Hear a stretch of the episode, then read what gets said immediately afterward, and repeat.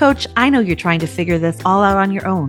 You're investing in your own learning on your own time because you want to show up for your teachers in the best way possible. Building your coaching program is a huge challenge, and it's even more difficult when you're asked to know about literacy practices and how to support them. That's why I created the Confident Literacy Coach. This self paced course gives you the knowledge, strategies, processes, and downloadable tools that you need to be confident in your coaching work every single day. The new update to the reading and writing modules includes information about literacy that will help you grow your school's practices and grow your students into skilled readers and writers. Check it out at confidentliteracycoach.com and stop reinventing the wheel.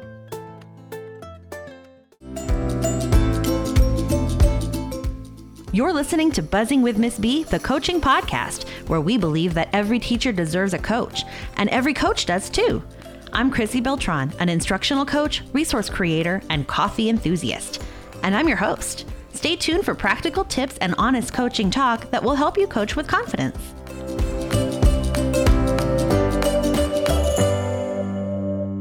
Hey, coach, and welcome to episode 139 Better Coaching Conversations with Arthur Aguirre.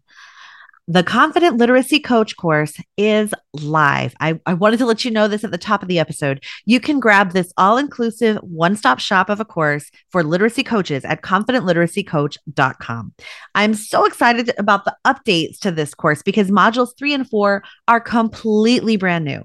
If you're a coach that is desperately trying to help your school dig into the foundational components of reading, many of these have been overlooked in the last couple of decades. This course is for you. If you're providing PD to your in language and reading comprehension, word recognition, decoding, or working on improving writing practices, this course is going to give you the tools you need to help your teachers embrace better teaching practices. Check it out at confidentliteracycoach.com. Today, I am so excited to welcome my friend Arthur Aguirre to the podcast. Arthur is a leadership coach and he'll share more of his background with you, but he's been sharing some of his excellent information about leadership, listening, and having better conversations over on his Instagram account, Inviting Difference. When I was looking for somebody to talk to about how we can listen better and just have different kinds of conversations than the ones that maybe we get feel like we're getting stuck in with teachers and really lead more meaningfully and from a better place, I knew that I wanted to bring Arthur onto the podcast. So let's welcome Arthur. I'm so happy you could join us today. Thank you so much for having me. I'm excited to be here. Yeah, I'm looking forward to our conversation. Um, I always love to hear your ideas about things. And so before we get started, I would love it if you could introduce yourself to our listeners, talk a little bit about who you are, how you ended up here, and what kind of work you focus on. No problem. Okay, so I am my my main profession is I am assistant professor of instruction at the University of Texas at El Paso in the leadership and community engagement program. It was mostly for the last few years uh, a standalone master's program at UTEP. We recently started an undergraduate minor, so we're really excited about that. Me particularly because I love teaching undergraduates. Um, in addition to that, I've been working as a communication consultant for a few years, and I recently uh, received my certification as a leadership coach through Rice University. So those are all the things I've been doing.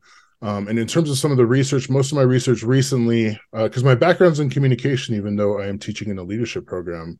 Um, so I've had to shift a, a, little bit to make sure I'm establishing myself in my field. And so my research has been on leadership communication and community uh, community leadership.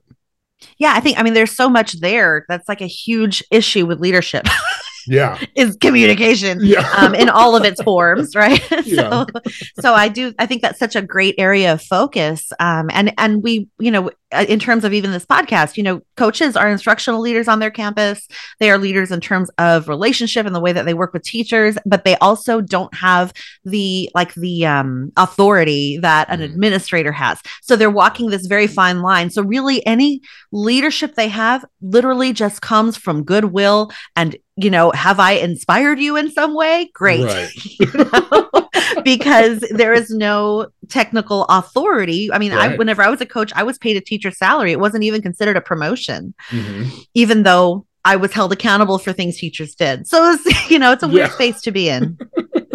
absolutely. You know, I, I actually like have done some not research, but I've done some studying on not authority but on power and you know often often powers come like you said from a title so if you don't have that title then you don't have the power and so then you're left with trying to use charisma and you know experience to gain that power and that's the only way that you can really kind of exercise it Yes. You know, I'm so glad you said that word charisma. And I know this is not the, we're going to go in a direct, different direction, but I'm just Right. really glad that you said that because that is not a word I've ever said on this podcast, but it is absolutely true. I think I've said Mhm. personality, you know, but, but, but it is true that if teachers are not feeling like a, if they're not drawn to you for some reason, it Mhm. can be really difficult to start building that relationship with them because they just immediately want to turn you off, you know? right, absolutely. Yeah, so interesting. Uh, so, okay, one of the biggest challenges that coaches have when we're working with teachers is something I want to talk to you about. We're coming many times from a completely different, like a framework, understanding, philosophy than the people that we're coaching. And so, one of the things that you've talked about, I've seen on your website, I've seen it on your Instagram account, when you describe your coaching practice, you talk about embracing difference. And I thought that was really um, is such a great way to focus your work, like a really important tenet of your work, because that is a huge challenge that, te- that coaches have as we come out of the classroom. We think everybody teaches like you. Turns out that's not the case. And you look around and go, uh oh, like we're not even speaking the same language here. How are we going to work together? So, can you talk a little bit about what it means to embrace difference in coaching work? Yeah, no problem. So the the idea of embracing or inviting difference, I I kind of developed from the work of Karen Foss and Cindy Foss. Sorry, uh, Sonja Foss, Cindy Griffin, and Karen Foss um, on invitational rhetoric. And essentially, what that is, and I'll, I'll try to simplify it as, and, and go through it as quickly as possible. But typically, it was made for public speaking courses and the way that we approach public speaking. And they argued that essentially most public speaking is all persuasive. You're trying to change someone's mind to believe that your idea is right, your idea is better, their idea is wrong. And that's fine. And that, that has its place. But for the most part, it essentially disqualifies that person's experience and identity, right? You're essentially saying, I know better than you do, even though my life experiences is going to be wildly different than yours. Mm. And so for them, the whole point of invitational rhetoric is to prioritize understanding and valuing the inherent value of the other person. So you you show up you share your ideas with no intention of changing each other's minds. If that happens that's great. But at the end at the very least you're walking away understanding the other person other person's perspective and a little bit more about who they are. And so i took that and i've you know there's a workshop i give on leadership communication and i advocate for taking this type of style into leadership communication right? The the thing i love about it and it's, it's all throughout their research is that you can there are other tools in your toolbox in terms of being a leader. If you are in a situation where you don't have the time because it can be very intensive and time intensive when you're using this type of approach then it's okay if you need to take more of like an authoritarian style to leadership and you have to just make an executive decision. But when you have the time and when you have the energy and you have the resources you can embrace the other people's imminent value their self-determination um, and coach for me when it comes to coaching it's about coaching the whole person and really doing what you can um, to take the time to understand not just them but their identity their history and their entire frame of reference you know which includes how they were raised you know what movies and tv shows they were watching as a kid what they watch now all of those things influence who you are as a person. And so it it would make no sense for me not to try to understand that as their coach to really try to get at what what really might be at the heart of the issue whatever it is they're trying to address Yeah, that makes so much sense. And I like the way you describe it as having a tool in your toolbox because you're Mhm. right. Then sometimes you're in the middle of a PLC and you've got five teachers looking at you, and we're not going to sit and have a long, drawn out conversation with one individual teacher to uncover why it is that she doesn't think that this is a good assessment because of her home life, right? but you know, but if you do have that teacher who is is resistant to many things and and you're having trouble really building any kind of rapport with them this would be a good approach to take because you've got this hurdle to overcome between you Mhm. and there's a huge difference obviously in your perspective and your philosophy right? So that's Right. whenever you would invest the time and say okay i'm not making a huge impact on this teacher by going in and saying hey how's this going? Hey how that's going because they're shutting me down. So what i'm going to do instead is i'm going to approach it from this other direction. Right exactly. And i think more than anything um and this is just like a fundamental human need that we all want to be listened to right? And i think all, all too often we are listening to respond um especially you know recently right like things have gotten very heated in, in a variety on a variety of issues and it feels like most people have lost the ability to just listen um and understand, not to listen to respond, but just to listen to really understand where the other person's coming from.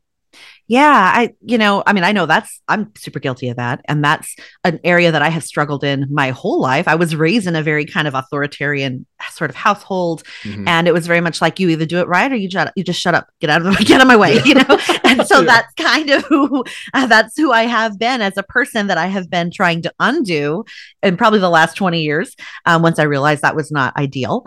So I think that that we have all these little things that get in the way of having these good coaching conversations like uh, interrupting or problem solving swooping in and, and trying to fix everything and say just do it this way and it'll be fine you know all these things get in the way of those good conversations right absolutely and i think the other thing too what i like about taking this approach and what i really try and why i've really kind of focused in on it is because I think everyone's identity is so important and all the different aspects of it. And, and I don't want to get into intersectionality and all the different ways that people have to um, overcome different types of oppression. But I think those ideas, those identities are really important, um, especially now. I mean, they've always been important, but I think given the big push in a lot of industries uh, in terms of diversity, equity, and inclusion, it is important to address these things and to address them in terms of the folks who have no idea what what that is all about and they're trying to get better, and the folks who've been struggling with this and are on the other side of it, um, trying to succeed. Because what I like telling a lot of folks is um, despite how hard it may have been for you to get to the top, someone probably worked even harder to get to the middle. And that person, they need coaching and they need advice as well. And so there, those experiences are going to be radically different. And so it's important for me to get to know as much as I can about that person to be able to coach them properly. Yeah, that makes sense. So, in thinking about this kind of approach and this framework, what does a good coaching conversation look like? So, I, it's funny because it, it is a good coaching session is one where I'm not talking very much. Right. You know, coaching can be frustrating when you talk about when you're pitching it to someone what coaching is really like. There's a there's a misconception that it's consulting. Consulting mm-hmm. can be great and there's places for it where I, you know, you let me the expert in communication know what the situation is. I learn all the factors, I learn all the variables, and I give you some ideas of what might work. You put in your input um, and together we come up with a plan. We figure out a way to evaluate that plan and the measurements of success. And that's great. That is not what coaching is. For me, coaching is understanding that the the person who I'm coaching, they have all the answers and solutions. I don't know anything. I don't know what you know the person at their work that they're having a problem with who that person is what their relationships like or i don't know what their home life is i'm not experiencing their day to day and so for me coaching is asking uh, open-ended curious questions to get to know my client better. And then from there asking the necessary questions for them to talk about what's really going on and helping them find a solution through asking questions. And so a good coaching session is me asking a bunch of questions and allowing my client to kind of navigate things on their own. You know it's not the perfect metaphor but essentially i'm like their their ride share person right? They they can probably get there to their destination using another app, using another rideshare driver. Um, but I'm just a vehicle to get them there. But they're the ones that are, you know, they're the one that has the address. They're the ones that know exactly why they're going there. I'm just simply helping them get there. So then what does that sound like? Like let's say if you're communicating with somebody and they are struggling to see beyond what their current experience is. So I mean I know that as as a coach, as an instructional coach, it's a broad term, but you know, you tend to slip back and forth into these roles sometimes you're mm-hmm. you even in the same conversation you might end up going okay I see that we need some consulting here. Like there, you right. you do not have access to the information that you need to continue moving forward in this direction. So does is, does that play um, in this approach as well? Like, what do you yes, think about that? Absolutely. In in coaching, there are going to be some situations where your client is just going to be they're just they, they, they hit a wall. They hit a mm-hmm. they're, they're stuck, and so you have to let them know okay i'm going to take my coaching hat off right now and i'm going to put my consulting hat on. Do you you have to make it very clear like this is not part of coaching and you cannot expect this all the time. Mm. i am literally jumping into a different role right now for you. Uh, but that's not what our coaching because you know you have to at the very beginning of your coaching relationship you have to set an agreement about what coaching is and what coaching isn't.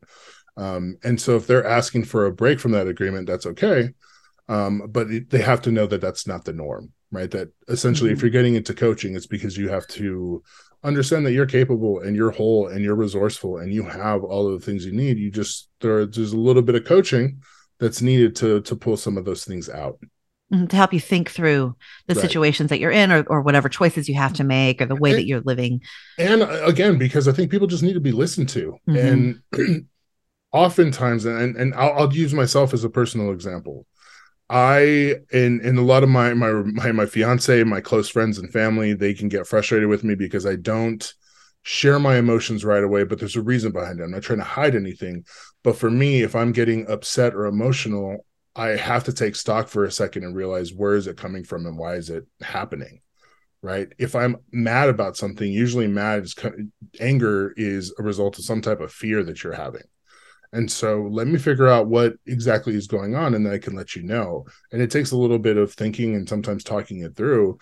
And for a lot of people a lot of coaching clients that's exactly what they need too. They may think oh i am upset about this particular issue and then they start talking about it and all of a sudden 15 minutes in they're talking about something totally different and we're at the actual issue now but that would have never happened Mhm. if i didn't keep asking questions about why this thing is so important to them Mhm. do you have certain kind of questions that you ask most often or do you just kind of is, does it vary depending on what the person's talking about so i am very grateful that i have uh that i've done some workshops in improv because that is absolutely helpful when it comes to coaching um because not you you like i said i am only a vessel to help them get to where they're going.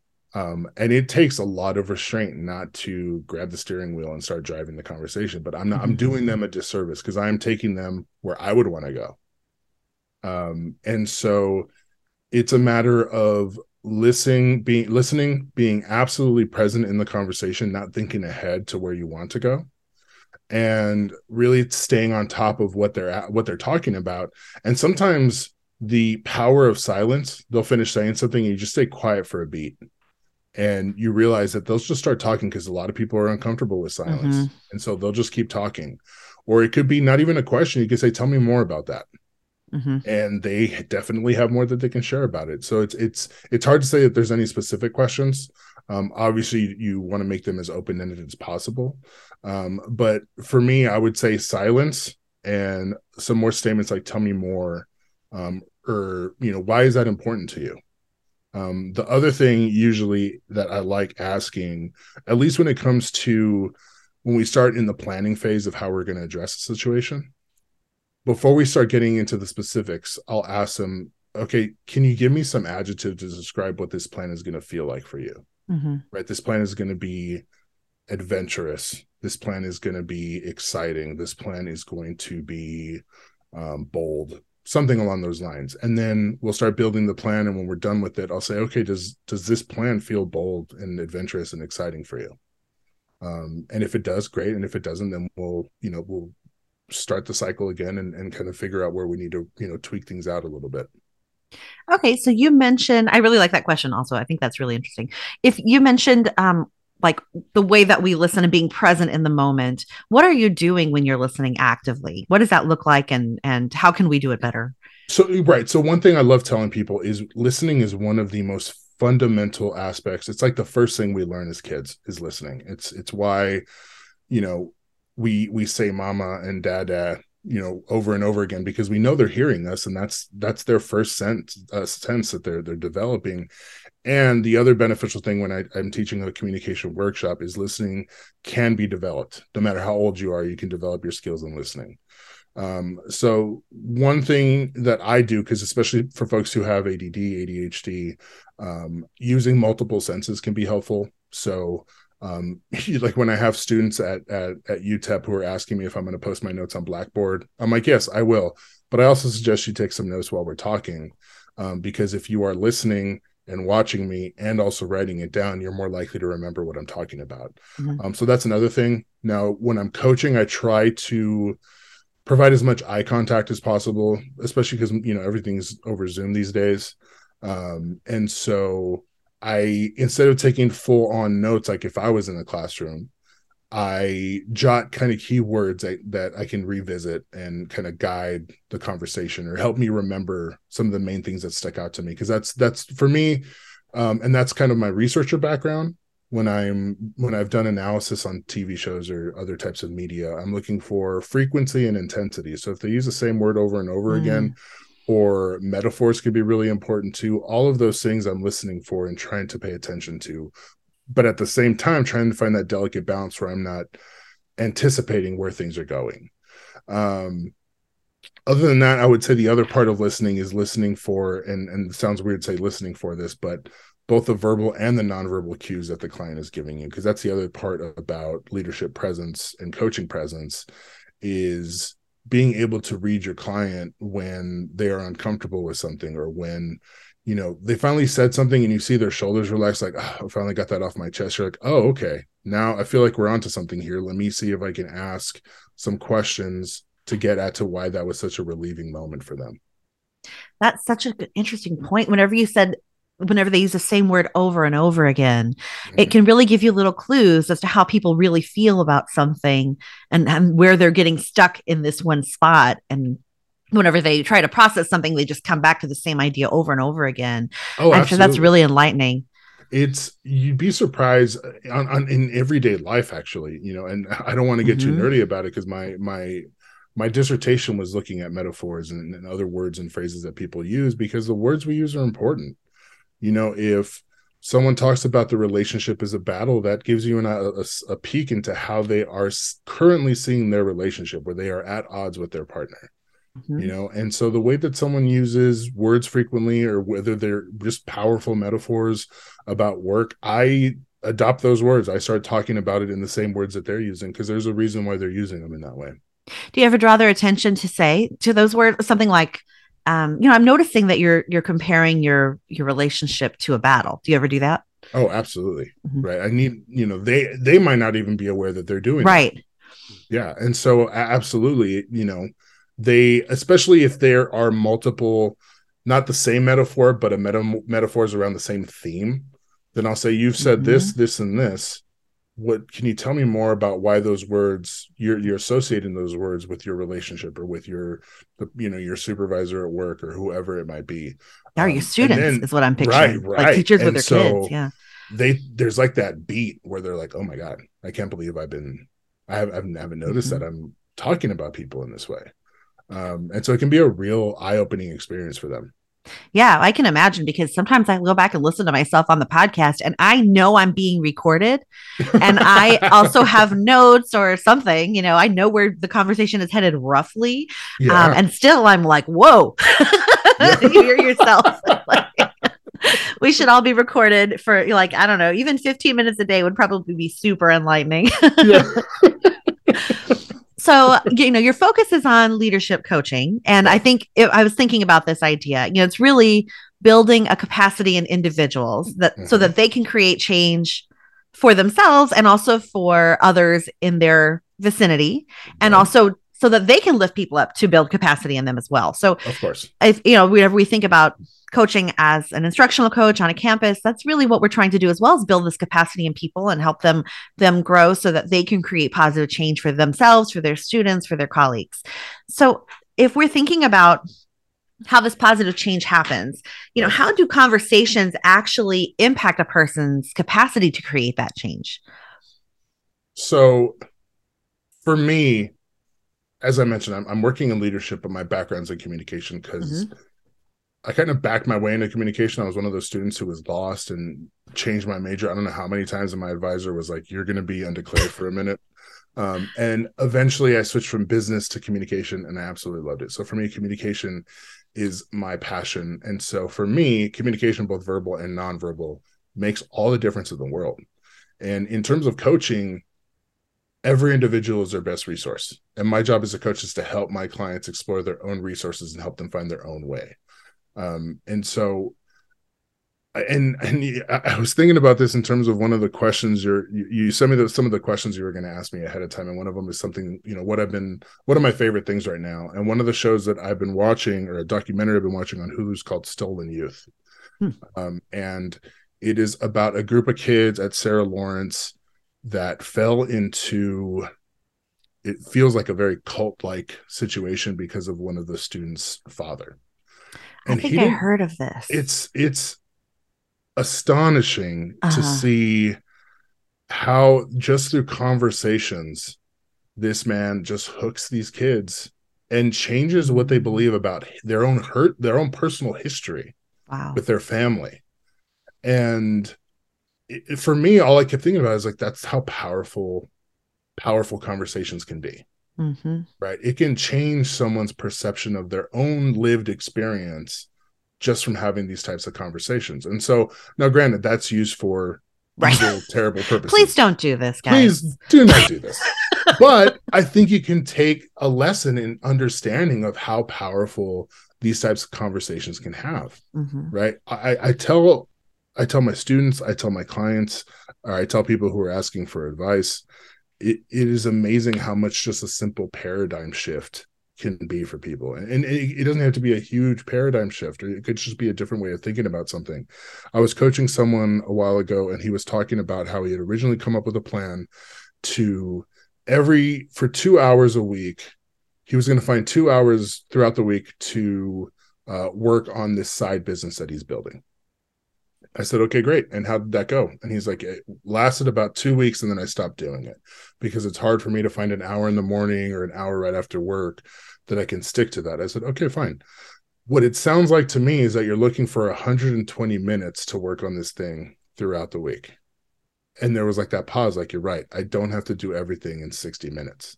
If I find 10 minutes, if I'm at the doctor's office and I pull out my notes app and I'm working on this for 10 minutes, I've just taken 10 minutes off of those 120 minutes. Um, but it's just a matter of some people just get stuck. Like I have to work on this for an hour and I know when you have 24 hours, that doesn't seem like a lot, but if you take eight hours away for work and you take, you know, six hours away for sleeping and everything else, all of a sudden finding that hour and, and, and he had a wife who's pregnant who he's trying to spend time with because she's in the middle of this pregnancy and stressed out. And, and he's like, you know, yeah, of course, sometimes I just want to sit down and relax and watch something on Netflix with my wife. You know, that's, that's me contributing to my relationship as well. And I said, yeah, that you're not doing anything wrong there, but you're also setting up this goal and not hitting that goal can be really frustrating. And so if we just tweak that just a little bit and say, okay, well then I'm going to do 10 minutes while, you know, while she's getting ready for bed, I'm just going to grab, sit on my laptop and type out a few sentences of a blog post, right? Something along those lines. Then all of a sudden you're, you're kind of nipping away at it instead of thinking about it in terms of this bigger project or this bigger amount of time. But that's just talking about the specifics of the same goal. We're talking about the same goal. Nothing changed. We're just talking about it differently. Yeah, you're kind of reframing it, giving them right. the opportunity to see it through a different lens or in a different way. Um, I was listening to a podcast about that recently, and I want to say it was either Goal Digger or um, online marketing made easy. I'm not sure, but they were talking about how our language can actually, the way that we talk about things actually will change the way that we perceive them. Mm-hmm. And um, so, in having these kinds of conversations and in maybe wording things in a way that they had not thought about before, we can give them the opportunity to see a situation in a completely different way and maybe see opportunities instead of the obstacles. Right, exactly. I mean, even just like that that simple thing that is probably all over eh, social media where they say if you're nervous about something, just start saying, I'm so excited for this. Yes. Your body, your body feels the same way whether you're excited or nervous. Yes. Right. But even talking about it differently can make a difference. Yeah. I think I heard, I heard something like that. I want to say it was on this podcast episode where they said, I started telling myself, not that I'm so nervous, I'm so scared. I started saying, This is how my body prepares for this exciting thing. My mm-hmm. body prepares itself by becoming anxious, you know, right. and that's mm-hmm. by like having these certain specific sensations, but that doesn't mean it's a bad thing. I am, my body is getting me ready for this experience. That's what right. it's trying to do. Um, exactly. Um, so coaches before PLC, whenever you're starting to feel really nervous, just your body is preparing you for a spectacular PLC opportunity. and I will say the other thing about getting nervous and just in any I literally start every coaching session and I'm not I'm not a I'm not doing yoga, I'm not doing meditation. I probably should be doing both of those things. but I start every coaching session with just asking my client to take one deep breath with me. And mm-hmm. everyone says it makes a huge difference. Like it mm-hmm. just helps it. Like it's like they breathe out everything that they just have just left. And now yes. they're able to focus a little bit. Um, that can make a huge difference before you're about to do something and you're feeling that nervousness. Yeah, I like that. They we used to do. Um, I was a member of the West Texas Writing Project, which was the local site for the National Writing Project. And at the beginning of every session, or whatever it was, no matter how long we were going to be there, we took a few minutes and did a focused free write, and we just wrote about whatever was in our brains, and you just kind of oh, like dump great. it onto the paper. Oh, so yeah. great! It's like my favorite thing. And I started doing it with my students And sometimes Oh, I would do it with my teachers uh, once I became a coach. And some of the teachers were like, this is so weird. And but and so some of them they just had not been they hadn't spent time writing, which is, Mhm. you know, red flag. Yeah. Um, but like we gotta we gotta get these teachers writing, guys. Yeah. But um, but you know, it was so my students loved it. We called it unpacking. You're gonna unpack your brain, dump it all Mhm. on the paper, and it just really helps you kind of transition into something. So I do love that as a strategy. And the breathing um, is so important because we don't breathe. we just Yeah, oh kind of like breathe enough to stay alive, but not to like, like, do good things. Slowly breathing through like clenched teeth. Yeah. um, so you mentioned people being their own best resource. And I just Right. that's such a good phrase and such a nice way to think about it. Um, because sometimes we can peg people as not having tools or and sometimes they don't have all the tools that they Mhm. need, but that doesn't mean that these very resourceful individuals cannot get what they need, right? Right. Or figure things out. So whenever we're we're coaching somebody and we find that we want to tell them just do this you know just do this is my advice just do this this is what worked for me this is what will work for you Mhm. Then we're not thinking about them as their own best resource right we're thinking about us as their best resource so Mm-hmm. so what are some of the issues with giving advice and why should we avoid this So one, there is a bit of selfishness. Like I'll t- this is the first thing I'll say because maybe it'll help people kind of stop in their tracks before giving advice. There is a selfish part of giving advice. I have the answer. I am the person that knows better. I am giving it to you. Right? There's ego behind that. Now, granted, for people who are giving advice, oftentimes if someone's going to you as a coach or a consultant, it's because you have expertise and that's great. But it depends on when you're giving that advice and it depends on the situation and how you're creating that advice. So first of all there's a difference between how i approach these things with coaching and consulting right? So in terms of coaching i am not my client. You know i've said that before. I i don't know their full experience. I don't know what it's like living their day to day as them right? Whatever um and i'll give um a, a a small little example of it right? I think i was having conversations on a different podcast about the differences that men and women have um just day to day right? Mhm. um like in terms of experience but absolutely. Uh-huh. you know a woman who has you know if you're taking you know evie to with you to the store and you're having to put her then in the car seat while you're you know loading your groceries you have to be aware in case someone is waiting for that moment. Where we see that on the news all the time right? There is that is a fear i don't have to think about ever right? That is not that is not my experience whatsoever. And if you take that into how women think about what they have to think about when they're going out with their friends at night all of those things there is an entire spectrum of things that is never going to be in my purview right? So then why would i know any better literally than any woman about that experience right? So it's impossible for me to give that kind of advice Mhm. right? And i'm giving i'm using a very extreme example yeah. but i think it helps set the idea of how different are the people that we're talking to and coaching are from us. And Mhm. so what works for me is not going to work for them right? It's it's the the whole reason why i need to understand what their values and their identity and their frame of reference all of those things are going to be so different. I need to understand that and just help them talk through what the best solution is for them right? So then why would why would my advice work better if i'm not them right? So when it comes to coaching that is why at least in that realm of coaching i don't give advice. It is all Mhm. about asking questions. With consulting it's a little bit different but i'm still taking the time to understand the individuals involved the situation as best as i can um, to give them my best recommendation or recommendations but i am still working alongside them to build a plan that suits them and coming up together with okay well how are we going to evaluate the success of this plan together? Mhm. right? It can't just be my own personal oh yeah i think i did a good job on this. Like we have to work together to figure out what what does success look like Yeah, that makes a lot of sense.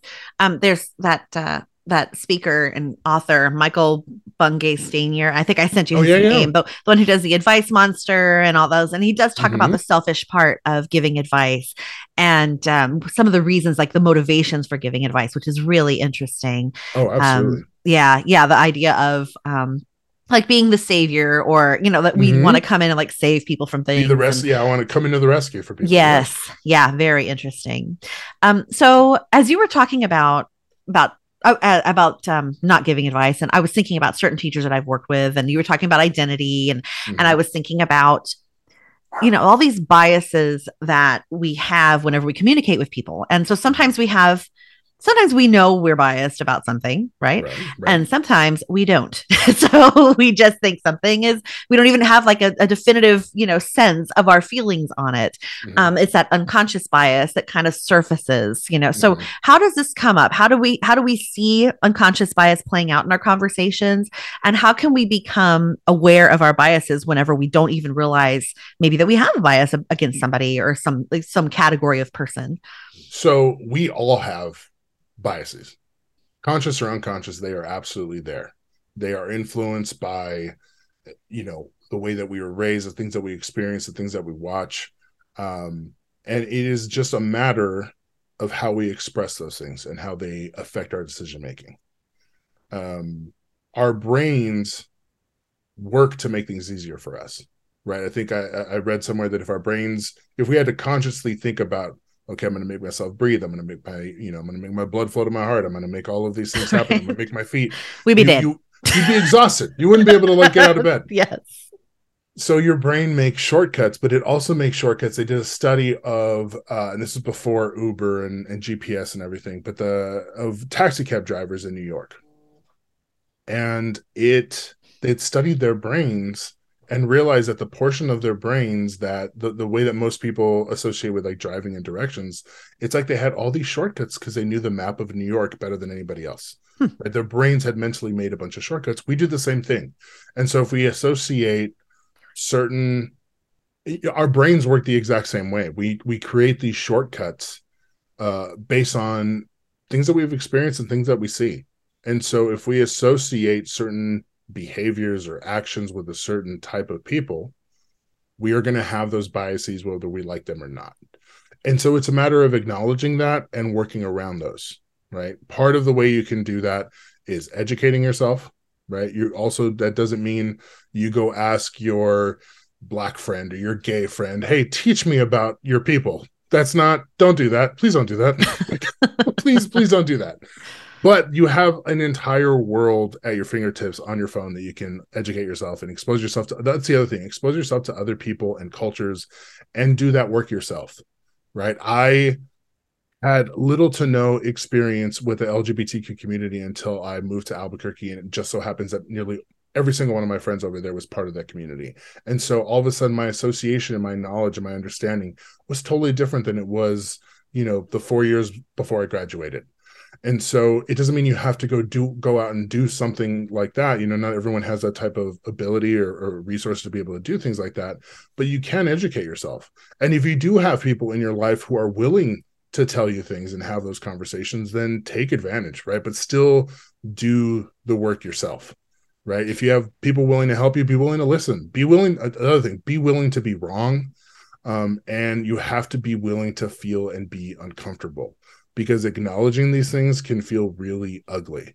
Because the biases again it's your brain and it's things that you've learned over time that you are fighting against. And it's an ugly feeling. I almost equate it with um, the sensation when you're in the driver's seat and someone lowers the back window and it, it that you feel that like wah, wah, wah, wah, wah, on both of your ears. You feel that inside you know because it's like i shouldn't feel this way about this person i do not know but I feel these things and I have to actively work to not make that change my behavior. Yeah, that's really hard to do. You're right. one of the ways that I feel like is an easy way that you can expose yourself to different people maybe that are than, than are usually in your circle is something that I do is I follow people on Instagram. Mm-hmm. And it's the easiest thing ever because oh people share about their lives and then you're seeing these people pop up and you're seeing them talk and you're seeing, you know, their culture or whatever they're choosing to share and those mm-hmm. are people who are going out of their way to share these things right so right. they're they're already putting the energy out there in the world and and you're seeing them every single day depending on how many hours you spend on your phone you're seeing them pop up all the time and it's and over time your your brain can kind of start to can undo some of those biases because you say oh well this isn't really always true or this isn't the mm-hmm. case or this this assumption that i had made that i didn't even know i made as I, am seeing it as this person pops up i start thinking this yeah. and now i realize that's not even the case because that's not what i'm seeing here and right. and so your brain can kind of start to undo some of the work um, mm-hmm. that it's done because you're right brains build patterns it's just what they do it's, it's, even without yeah. us intending anything and i think that's mm-hmm. that um the one one part about that book, uh, that White Fragility book, was it Robin DiAngelo? Is that who mm-hmm. wrote it?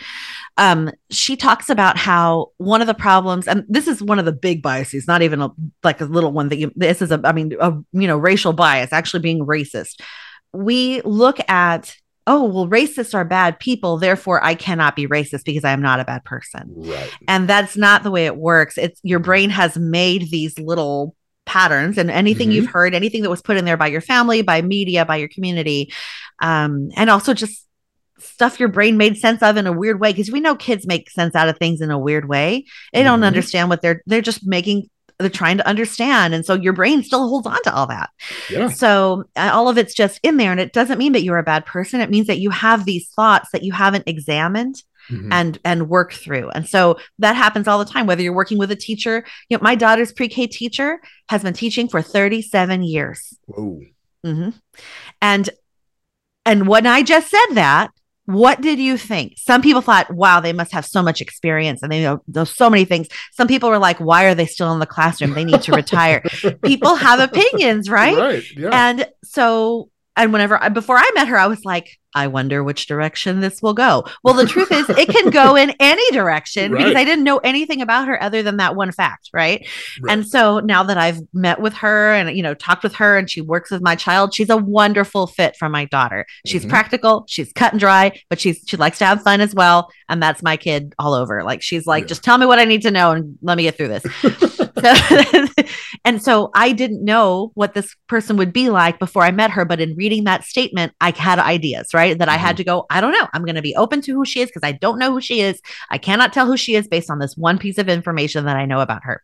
Right. And that's what happens when we work with teachers at our schools. We say, this one's a brand new teacher. She's going to struggle in this. Well, she might. She might, she might be, you just don't really know. Right. There are some patterns that we see, but we still have to be aware of the individual we're working with that may not fit into those patterns right. that we have seen in the past. Yeah. And the other, the other advice I'll give um, is like you said, there are people all over social media who are trying to share this information. If you just te- if it's about, you know, DEI, just look for look up the hashtag DEI on TikTok or on Instagram and find it. But I would also, but it would behoove everybody once you find that person, click on their bio, click on their website, mm. find out exactly who they are because I can tell you how many times someone will send like, "Look at this cool information I found," and then I find the person and I go to their page yeah. and I'm like, "Oh, they're sending, they're sharing quite a bit of uh, nonsense." Yes, you probably shouldn't take this with a grain of salt. It happened to me uh, the other day too. I was like, "Yeah, I don't. I think you might want to look into that guy a little more because yeah, not such a good guy." yeah, so, uh, so please definitely take the extra step. I would say that's the other part is there's so much information. It can be yeah. a, a, a, it can be a positive but it can also be a negative. So i would definitely make sure you are following the right people. Yeah. Um but yes that, that, there's so many resources out there but just make sure that the person sounds like a legitimate source. Yeah that's a good point. That's what a friend of mine the other day was like wow you know so much about so many topics. I was like dude google is free yeah. Google is free, but mm-hmm. you do have to vet the source, right? You have to consider the source and make sure that you're getting information from you know a credible source so that's a good right. point well this has all been so good i love thinking i love like reframing the way that we think about our conversations with teachers in this way and really getting to know them as people, understanding their identities and how those identity identities are impacting the work that we do together. And again, it's a tool in your toolbox. Every time you sit down with a teacher, you're not going to have this sort of conversation. Like you said, you're going to slip into these different roles depending on the nature of the work that, together and where they are. Mm-hmm. But um, now I get to ask one of my favorite questions, okay.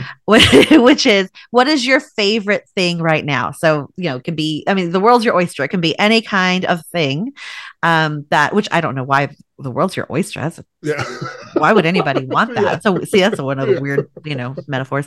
But um, but what is your favorite thing? It could be TV, movies, podcasts, products. You always have great favorite things that you you're always up to date on something cool. So, so I'm excited. So I am trying in terms of reading because I've been my big push for this year is to read more because I just do not mm-hmm. make the mm-hmm. time for it, and I think I'm on my phone so much that it's made reading very difficult. So I've uh, I love horror movies, so I've been trying to read horror books. so I'm reading yeah. one by Stephen King called Finder Finders Keepers. Ooh, I haven't read that um, one and so far I like it. It kind of goes back and forth. Um, I'm only a few pages in, but it goes back and forth between I think 1970 and then like present day. Hmm. Um, and so I'm waiting to see when there has to be a reason why they're doing it. But so far, right. I, I've always enjoyed the way he writes, so I'm enjoying that. But I watch a lot of TV and I watch a lot of while I'm working and, and, and movies and whatnot. And so I'll say I mentioned that documentary Stolen Youth. It is a really well done documentary, mm-hmm. and it's it's like I said, it is just frightening how I mean, he was able, you know, for the most part, I'm like, okay, they're first, second year college students. I get why how this guy could manipulate some of these kids. Mm. But then one of their siblings comes to visit, and she is worked her butt off from I, I don't know what borough in New York, got to I think Harvard, and then went to medical school at Columbia, and she's working as like a, a psychiatrist. Comes to visit, falls in love with this guy, and he just like changes her whole perspective. Wow. It's, it's, I'm not done with it yet because it's a three part uh, documentary, but it's really great. Uh, there's a new show on Fox called Accused that I'm really enjoying. Every uh, I like it because it's not you don't have to watch it sequentially. Each oh, each mm-hmm. episode is its own little story about you're trying to figure out whether the person's going to get accused is accused of something and whether it's going to go to trial or not. It's really really great, and then they have a lot of great actors in every single episode.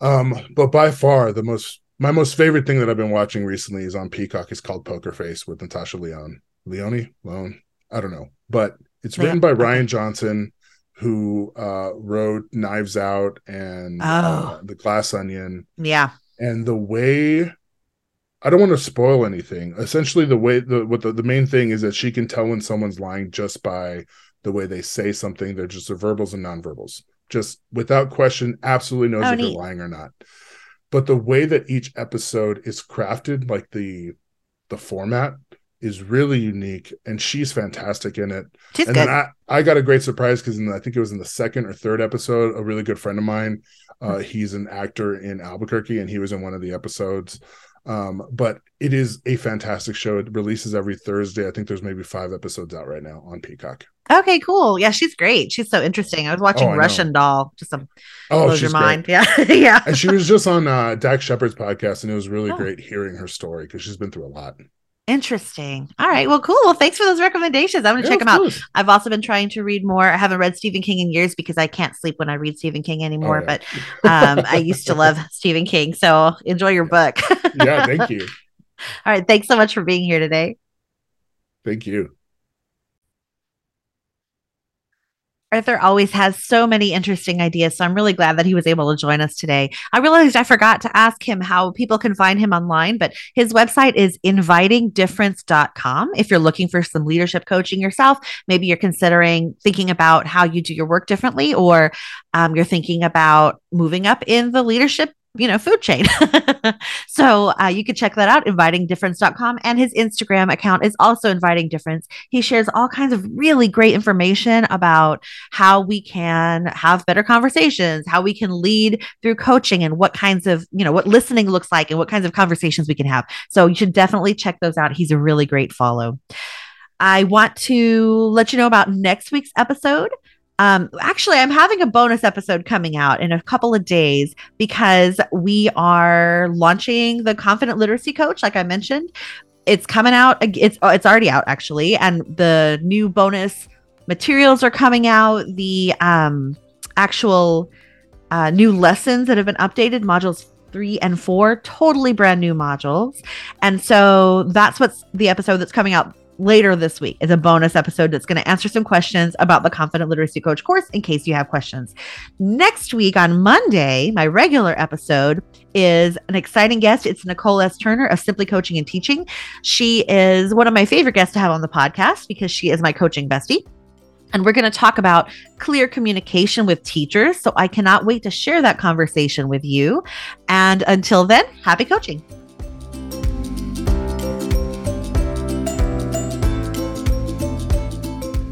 Thank you for listening to Buzzing with Miss B, the coaching podcast. Want more coaching ideas? Check me out at buzzingwithmsb.com and on Instagram at buzzingwithmsb. If you love the show, share it with a coach who would love it too, or leave me a review on iTunes. It's free and it helps others find this show. Happy coaching!